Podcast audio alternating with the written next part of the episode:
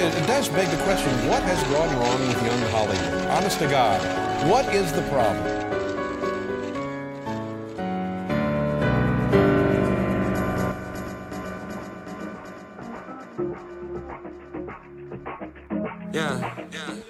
Juicy sweatsuits, doing lines in the restroom, all y'all dressed to impress. Hello and welcome to Season 4 of Lay Do You Remember This, where we look back on all the stories from Hollywood's best, worst decade, the early 2000s. A time in history when America found out that with a trust fund, a sex tape, and a dream, you too could become a star. As always, I'm your host, Dara Lane.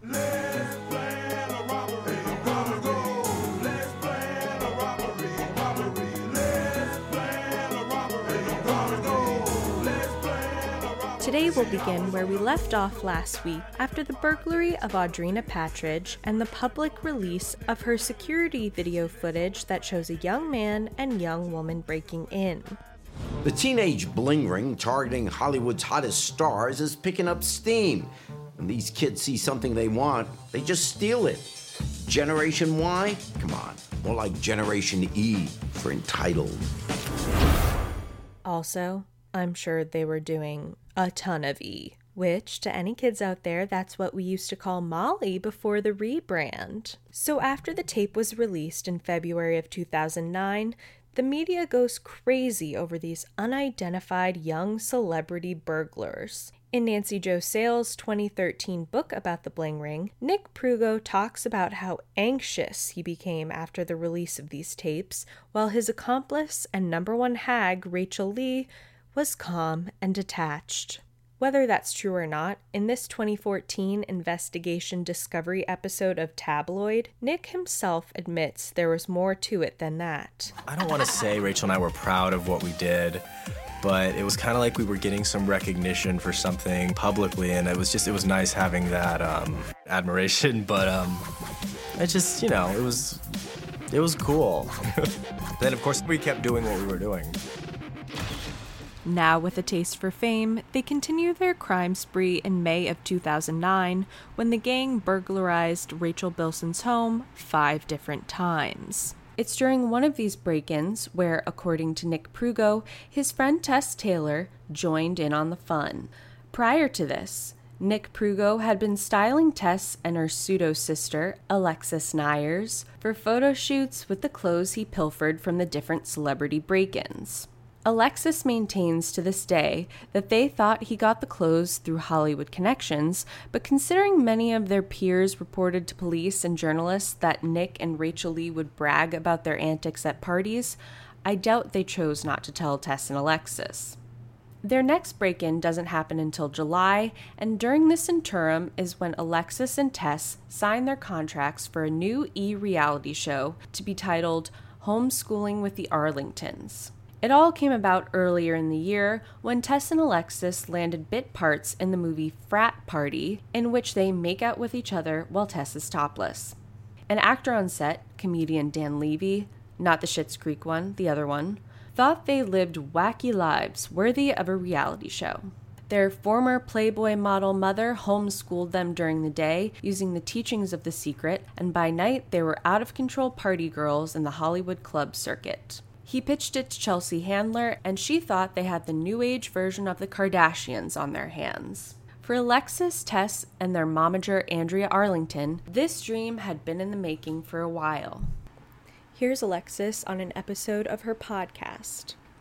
And so my mom, my sisters, and I, every single morning would get together after we smoked a big bowl of weed, and we would stand in our living room and we would say, oh my God, I wish I had the copy of this 2-page long affirmation. But we would get together and it basically, to sum it up, it would say, we're working in the entertainment industry, earning upwards of $150,000 a year for the benefit and the good of humanity.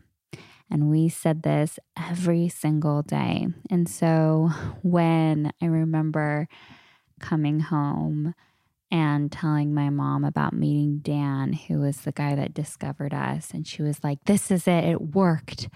Here we were. We sold our show.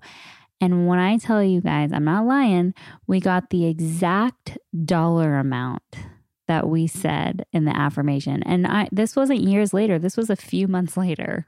After signing the contract, the girls were flush with cash, and unbeknownst to E, Tess and Alexis had drug problems, which started to escalate now that they could fully fund their habits. This is Alexis on an episode of Juicy Scoop with Heather McDonald.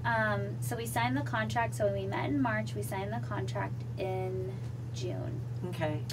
By the first week in July, Tess got kicked out of my mom's house because she was so defiant. My mom was like, I can't have you living here anymore. You're completely out of control. So before the show even started filming, we weren't able to keep it together. I think what happened was we got a signing bonus from the show, and so we used all the money for drugs and just became like psychopaths. So now when your mom kicked out Tess, was she at all worried about what that would appear when the cameras come? Because you've got to have this like situation. I think she just thought like, go try it on your own for a few weeks and see what happens, girls. Like she was like, get out of my house and see how well you survive. And so I was like, well, if Tess is going, then I'm going too, because she was my using buddy. Like, I couldn't survive without her. Like, it was, now we were so enmeshed that it was like, if she, you know what I mean? Yeah. Like, what would I do without her?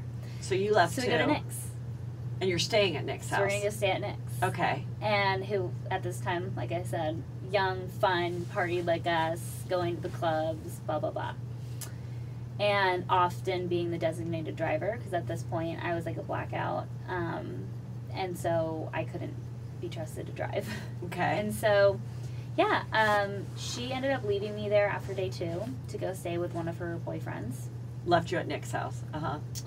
And we got in a huge fight, and that night... You and Nick, or you and Tess? No, me and Tess. Uh-huh. And so that night, Nick and I went out, and of course I wanted to get wasted because I didn't want to deal with the feelings that I had about Tess leaving me and all of the abandonment coming back and all of that bullshit. So I'm having some Xanax, having some drinks... You know, and we leave the club, and he drives to Orlando Bloom's house. And at Orlando Bloom's house is, you know, the crew, I guess. And the burglary happened. Like, this was another level. Like, I'm fine checking cars, grabbing some change out of someone's center console. I'm not into, like, going into, you know what I mean? Like, Rachel was into, like, stealing the panties, and, like, she had, like, a ritual of the... experience for her. So that was in July of 2009, and that version of events is disputed by Nick in Nancy Jo Sales' book. He says, first, Tess and Alexis both got kicked out. Alexis because she got caught smoking OxyContin. He also says she wasn't so inebriated that she had no idea what was going on. She consciously wanted to join them. In her 2019 book, Recovering from Reality, Alexis describes what happened that night as she did in the clip. But one thing she leaves out is that according to security footage, the four people at Orlando Bloom's house that night, Alexis, Nick, Rachel, and Diana, spent 3 hours at the house coming in and out, loading up their car with his stuff. You never see their faces in the video, but one figure, a woman in blue juicy track pants, is seen carrying bags back and forth herself. When Alexis was arrested, she was wearing blue juicy track pants. They're also seen on camera with their hoods up, walking backwards up the hill to shield their faces from the cameras, which seems difficult to do for someone who says they had no idea what was going on because they were so fucked up. Another thing that I bumped up against with her story is Alexis said they didn't know they were going to be robbing people that night, or that Nick had been robbing people in general. But if Tess had been to Rachel Bilson's house months before in May, I don't know how it's possible that she didn't fill Alexis in on that. At Orlando's house, they ransacked the place, stealing a collection of his vintage Rolex watches and his girlfriend Miranda Kerr's clothes and accessories. When Orlando found out, he just straight up accused his housekeeper of the crime, which is a tough look on Mr. Katy Perry. Nick and Alexis do leave earlier than Rachel and Diana, who decide to go back in to steal some art off the walls to decorate Rachel's new room at her dad's house in Las Vegas. The absolute balls to steal expensive art from a celebrity's house to spruce up your new big girl room, as if you're just shopping the home section of an Urban Outfitters, looking for a $30 print of like an illustration of a ribcage with wildflowers growing out of it, or like a black and white poster of a giant cassette tape. I don't know, but I could imagine either of those images displayed prominently in Orlando's home. After this robbery, Nick is devastated to find out that Rachel is moving to her dad's house in Las Vegas. Earlier in the month, she had gotten arrested for stealing from a Sephora, which you'd think would be small potatoes compared to shoplifting from famous people's homes and gated communities, but as we've seen, Sephora is a lot more protective over their Urban Decay and Bare Minerals than these celebrities were with their Louis Vuittons. Her mom had had enough of her and shipped Rachel off to Vegas, an ideal place for a troublemaker who loves cocaine to relocate. After moving, she returns for a visit in August, and Rachel, Nick, and Diana hit Lindsay Lohan's house. Lindsay seemed to be the hardest home to get into, considering she actually locked her doors and windows, but they found one window they could jimmy open with a screwdriver. Nick said that Lindsay's house was a mess, with hordes of shopping bags and new clothes all over the place. Which isn't news to you if you watch Lindsay's Oprah docuseries, where she's outed as being one cat skull away from becoming a full-fledged hoarder. They steal a ton, and despite her house already looking like it had been ransacked by robbers when she left it, Lindsay still knew right away she'd been robbed and reported it to the cops. After police checked Lindsay's security camera footage, they saw that the people in that video looked to be the same people who were caught breaking into Audrina Patridge's home. They were also shocked to find out that instead of some group of men, the people involved were small and young, maybe even teenagers. But the police still have no idea who they are and have no leads, so footloose and fancy-free, Rachel gets on a plane back to Vegas, dressed head to toe in Lindsay's clothes, rolling her stolen luggage behind her. A week later, Nick goes rogue and robs Brian Austin Green and Megan Fox's house with only Courtney Ames. Pulling a job without Rachel seems to contradict his stance that she pushed him to do these things. And when he talks to Nancy Jo, he doesn't have much of an explanation as to why he did this aside from he wanted to make her jealous. They stole a few things there, including a case that ended up containing Brian's gun. At the end of August, Lindsay allowed the cops to release her security video of her robbery to the public, and on September 1st, they get an anonymous tip from a young woman who said she overheard Nick Prugo and Rachel Lee bragging about the robberies at a party. They also get another anonymous tip by one Miss Alexis Nyers. These surveillance videos started coming out of him and Rachel at Lindsay Lohan's house and Audrina Patridge's house and things like that, and they were all over the news, and I started calling the cops, and I was like, I know these people, here's my information, please call me if you need anything, like, I'm here. I even tried to reach out to Lindsay Lohan's manager. On September 17th, Nick is arrested, though when they search his home, there's nothing incriminating there because he had stashed it all at his unsuspecting grandmother's house. His name and face is blasted on TV. For the time being, Rachel manages to avoid arrest because detectives have a warrant for her California home, but she's already back in Vegas. As detectives question Nick, he does what Rachel always told him to do if they ever got caught. Just say he doesn't know anything, which he does, and he's released on bail. That's when Rachel does something that displays true evil genius, when she anonymously calls up several tabloids to tell them that Nick actually knew Lindsay, and they hung out in Burbank on the set of her film Labor Pains. And maybe she was trying to stage her own burglary for publicity. TMZ even runs the story because in 2009, that wasn't exactly out of the realm of possibility for Lindsay. After getting all the tips, the investigation stalls. His and Rachel's faces were visible in the Audrina security video, but it was still grainy and not a slam dunk as far as definitely putting them there at the scene. They had a shot at getting away with it, but then, according to what Nick told Nancy Jo, he began to feel guilty. He can't eat, he can't sleep, his hair's falling out, and he was considering confessing, which his terrible lawyer encourages him to do. Nick confesses to everything, even the Brian Austin Green and Megan Fox burglaries, and Megan and Brian didn't even know they'd been robbed in the first place. Well, yeah. That's not the case. Nick, like every other person who gets caught, he threw every single person under the bus. And of course, But weren't you throwing them under the bus too? You're the one that's calling about it. Well, I mean... You didn't have to call. You could have just kept your mouth shut. I think you do the... I wanted to do the right thing. I wanted to do the right thing. And so Nick's intention was to save his ass. You know what I mean? Like, my intention was, like, let's stop this. Let's stop the robbing. You know what I mean? And Nick's was, like, how can I get as little jail time as possible? Okay, got it. So then.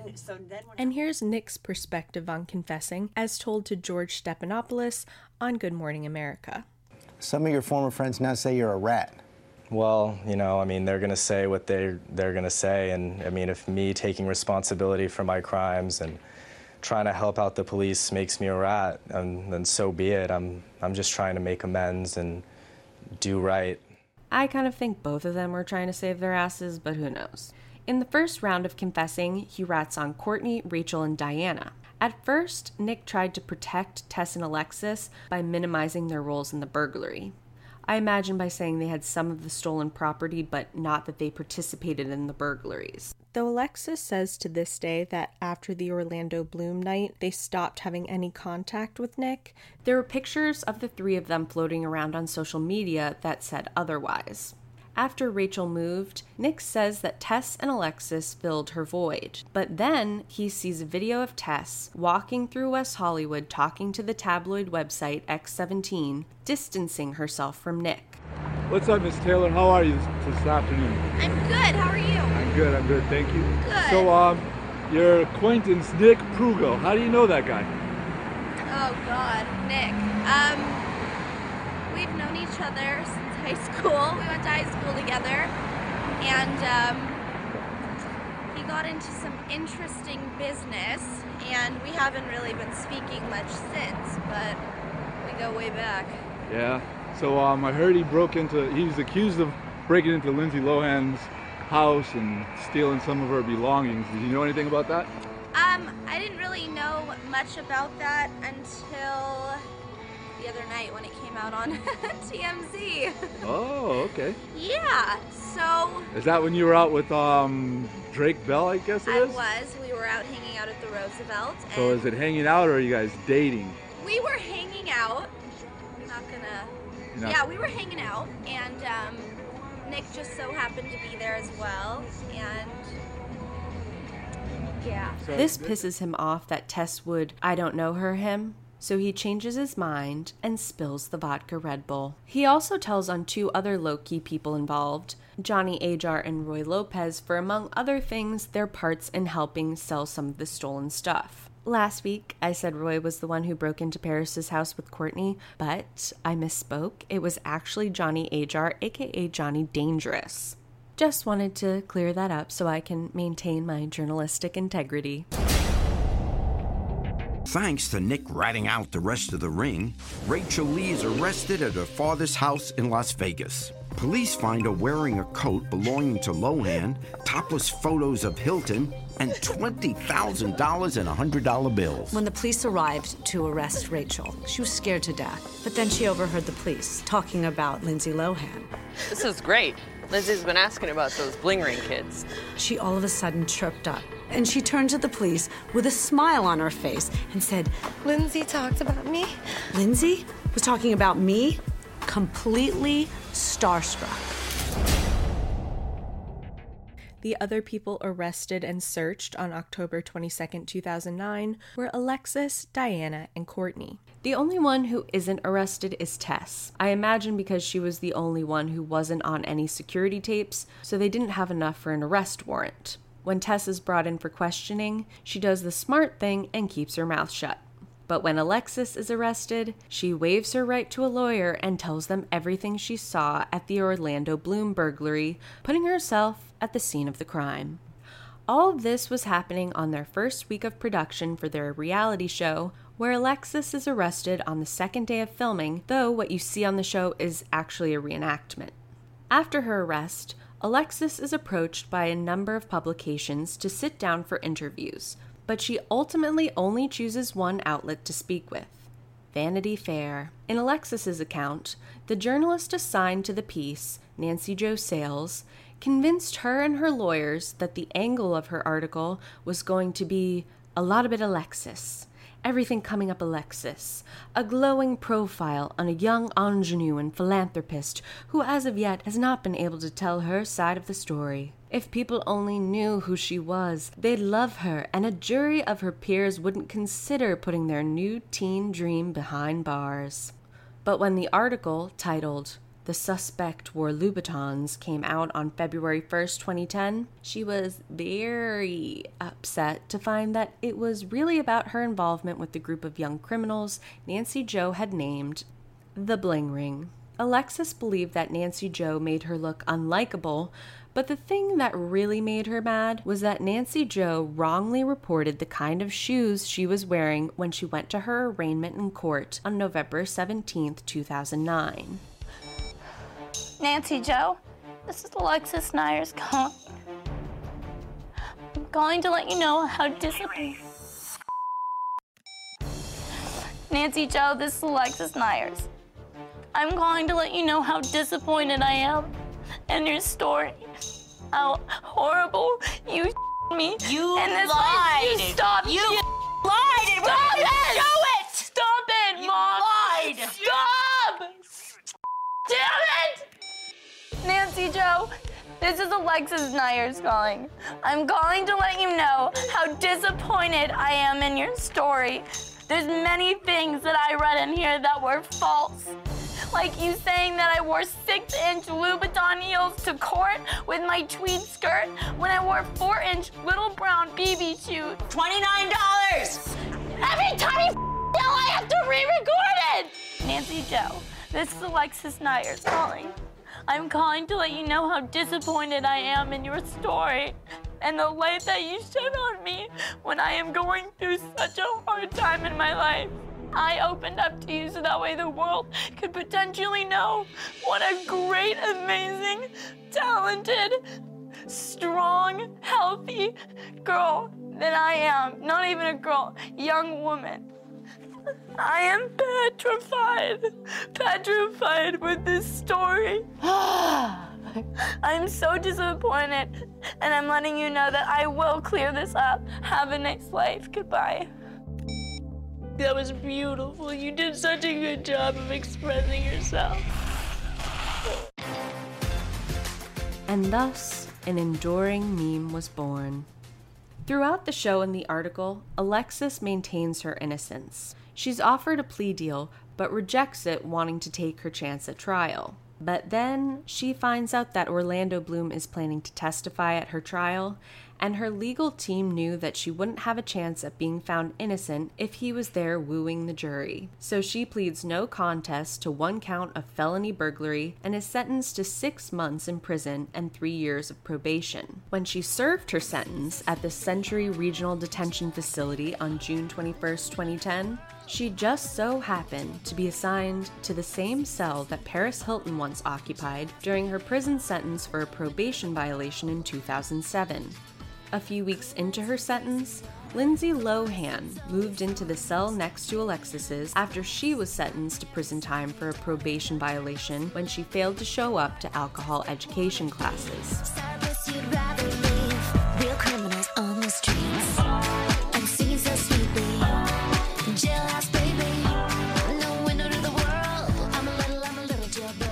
The other Bling Ringer's legal proceedings happened over the next year and a half.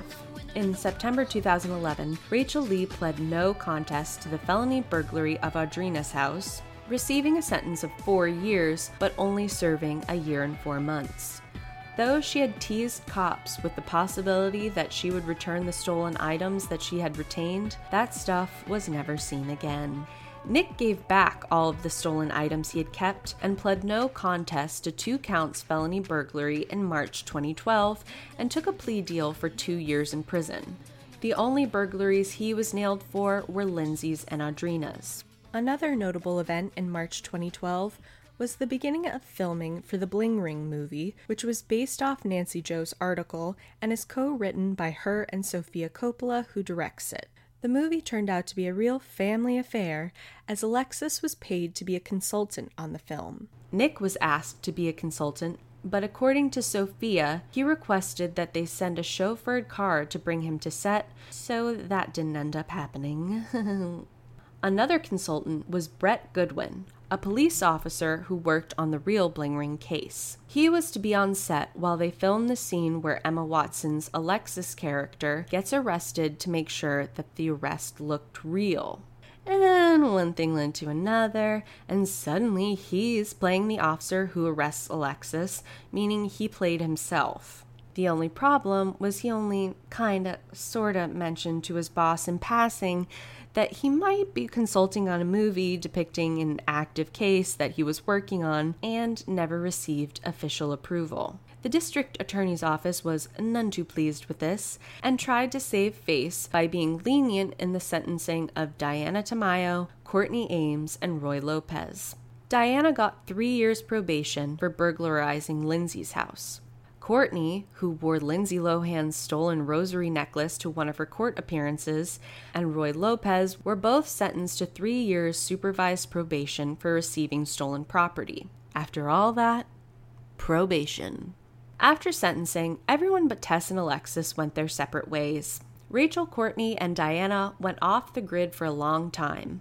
Courtney tried to change her name in 2016, and Diana is apparently happily married and working as a personal trainer. Rachel, who turned down an offer to be a consultant on the Bling Ring movie, went to school for cosmetology and credits going to prison as the best thing that ever happened to her. This is a sentiment also echoed by Nick. Of course you're going to regret something like this, but at the same time, it made me who I am today. I needed that. I needed that kick in the ass. Even though I lost a year of my life in jail and I do have these 2 strikes on my record, I am better for it, of course. So much better for it that in 2015, he found himself charged with stalking and solicitation of rape. And that story is another absolutely batshit Los Angeles crime saga. It all begins in May 2013. Nick has been out of prison for about a month after serving 1 year of his 2-year sentence. Nancy Jo Sales is in town from New York, and they meet up at a West Hollywood bar to discuss his time in prison. Before her meeting with Nick, Nancy Jo was to have a drink with a woman named Dawn DeLuise, who was once a source in an article that Nancy Jo wrote years ago. Dawn was a facialist and waxer to the stars-ish, and she'd been featured in Vogue and apparently used to go to the Friends set a lot to give Jennifer Aniston bikini waxes. Dawn and Nancy Jo's drinks run long, and Nick shows up to the bar. It comes up that Nick and Dawn live in the same area in the valley, so she offers to give him a ride. As they cruise the winding road of Laurel Canyon to get back over the hill, they get to talking about 22-year-old Nick's plans for the future. After everything, he still wants to be in show business, and together they come up with an idea for a reality show they'd call High End Heists, where he and Tess Taylor would be so-called break-in experts that would go to people's upscale homes and attempt to break in to reveal its security flaws. Dawn takes Nick under her wing, and she gets him an agent and a publicist, and even contacts his parole officer, convincing him that developing a reality show should fulfill his employment condition of his parole agreement. Nick introduces Dawn to his friend Eddie Feinstein, a 29-year-old he met in the gay and transgender wing of the LA Men's Central Jail. He was doing time for stealing $100,000 from a lady dog groomer he worked for, which in my head I picture Lisa Vanderpump and her ex-friend Cedric, who I can't imagine didn't quietly steal $100K from her at some point. They all become friends, but pretty soon Dawn realizes that Nick's a little pain in the ass with no work ethic and an attitude, something that she in no way could have ever predicted. A totally unavoidable blindside from a kid who famously robbed multiple people. Dawn drops the idea for the show and cuts contact with Nick after they get into a huge fight at a party in the Hollywood Hills. She remains friends with Eddie despite knowing that he ripped off some poor middle-aged woman just like herself. Then Nick starts verbally abusing her through text messages and relentless phone calls, so she finally writes a letter to his parole officer telling him that a friend told her that Nick violated the terms of his parole by doing drugs and leaving the state to go to Vegas. Her informant was actually Eddie. Nick gets shipped back to prison for a spell, and Dawn continues on with life as usual.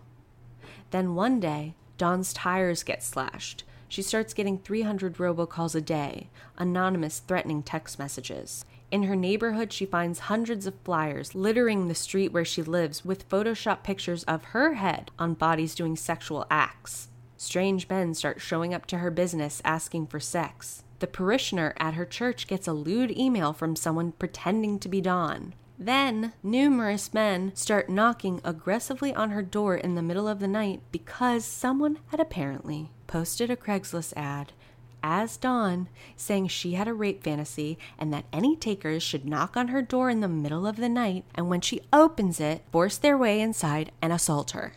Now, obviously, she assumed Nick, a felon who she had sent back to prison and had a history of harassing her, must be behind this. The most obvious answer is probably the right one, right? No. Instead, she thinks the man behind this is her skincare nemesis who had just opened up a competing spa next door. They had gotten into a little spat over loud construction noise coming from his storefront before the harassing began, and Eddie convinced her that this guy had to be the culprit. She goes to the police a few times and keeps telling them that the owner of Smooth Cheeks Skincare Salon is behind her relentless harassment. They eventually start investigating this, and they go to Eddie and ask if he also thinks it's Sweet Cheeks. Instead of backing her up, he tells them that he thinks she's making it all up to ruin the guy's business, and the cops buy it because why wouldn't they believe a known con artist over the story of a woman? Dawn doesn't know that Eddie is fucked with her, and one day she texts Eddie saying she found a guy to take out Sweet Cheeks, a former college football player acquaintance she ran into and was telling about the stalking. He joked that the stalker better watch out for him. Eddie takes that text to the police and says, "This bitch is serious. There's about to be one less bikini waxer in WeHo if you don't intervene." They arrest her for solicitation of murder, and as they take her away, they tell her that her friend saved her from ruining the rest of her life. Her bail is set at $1 million, and Dawn ain't living in an apartment in North Hollywood because she has $1 million. So she has to stay in prison for 10 fucking months because cash bail is classist and racist, Google it. And guess which cell she calls home for the better part of a year. Pod 1, Cell 26. Former tenants include Paris Hilton and Alexis fucking Nyers. Now, while she rots in a prison cell as she loses her business, her car, and her apartment, the detectives decide to do their fucking job and investigate instead of taking the word of a known con artist who preys upon middle-aged women. And after very minimal digging, they find out that, oh, yeah, maybe Eddie and Nick, the guy that she got sent back to prison, is actually behind this. Eddie and Nick get arrested and charged with felonies, and Dawn finally sees her day in court. She explains how she was being aggressively stalked for months, manipulated into thinking the culprit was someone it wasn't, and that the text was obviously hyperbole between two friends, and the jury finds her innocent in under 45 minutes. She goes free. You know who else goes free? Nick and Eddie. The rape solicitation charge is tossed out, and the stalking charge is reduced from felony to misdemeanor, so they plead guilty and get community service.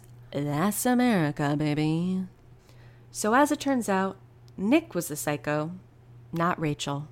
She just really loved Lindsay Lohan, and who can blame her for that? Maybe that little poopy dupe she took in Rachel Bilson's house wasn't a calculated display of dominance over the rich and beautiful victims she was obsessed with. Maybe it was just an emergency situation, and we can all empathize with that. It is weird that she stole all those ladies' dirty panties, but the proclivity for panties is not one of the criteria on the psychopath evaluation test. And that brings us to the last known whereabouts of Tess and Alexis, which we will be getting into in part 3 of The Bling Ring. I know, I wasn't expecting there'd be a part 3 either when I started this. Listen, this podcast is Brittany and Kevin chaotic. Expect everything and nothing. There was too much to cover, and the remaining information needed its own episode. So next week, we'll backtrack a bit and get into some of the behind-the-scenes details of Pretty Wild and the family in general, including Andrea and Gabby, plus Alexis's relentless one-sided feud with Nancy Jo that has spanned a decade, and finish with some investigative journalism that will surely earn me a Pulitzer sooner rather than later. So, you're invited to come back next week. We've got a table, and I've put you on the list. For Lay Do You Remember This?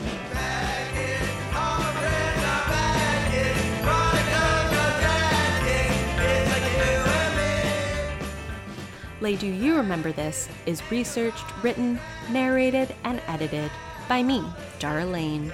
If you aren't already, please subscribe on iTunes or Spotify and leave a rating and review. You can follow updates on the pod on Instagram and Facebook. We also have a private Facebook group you can join and some early 2000s Spotify playlists I've put together. You can find those links on the show's Instagram. And please, if you like the podcast, share it. Tell your friends. It's true what they say. It takes a village to make me famous. If you have any questions, comments, or show suggestions, please email laydoyourememberthis@gmail.com. Girls, time for your Adderall. You gotta go.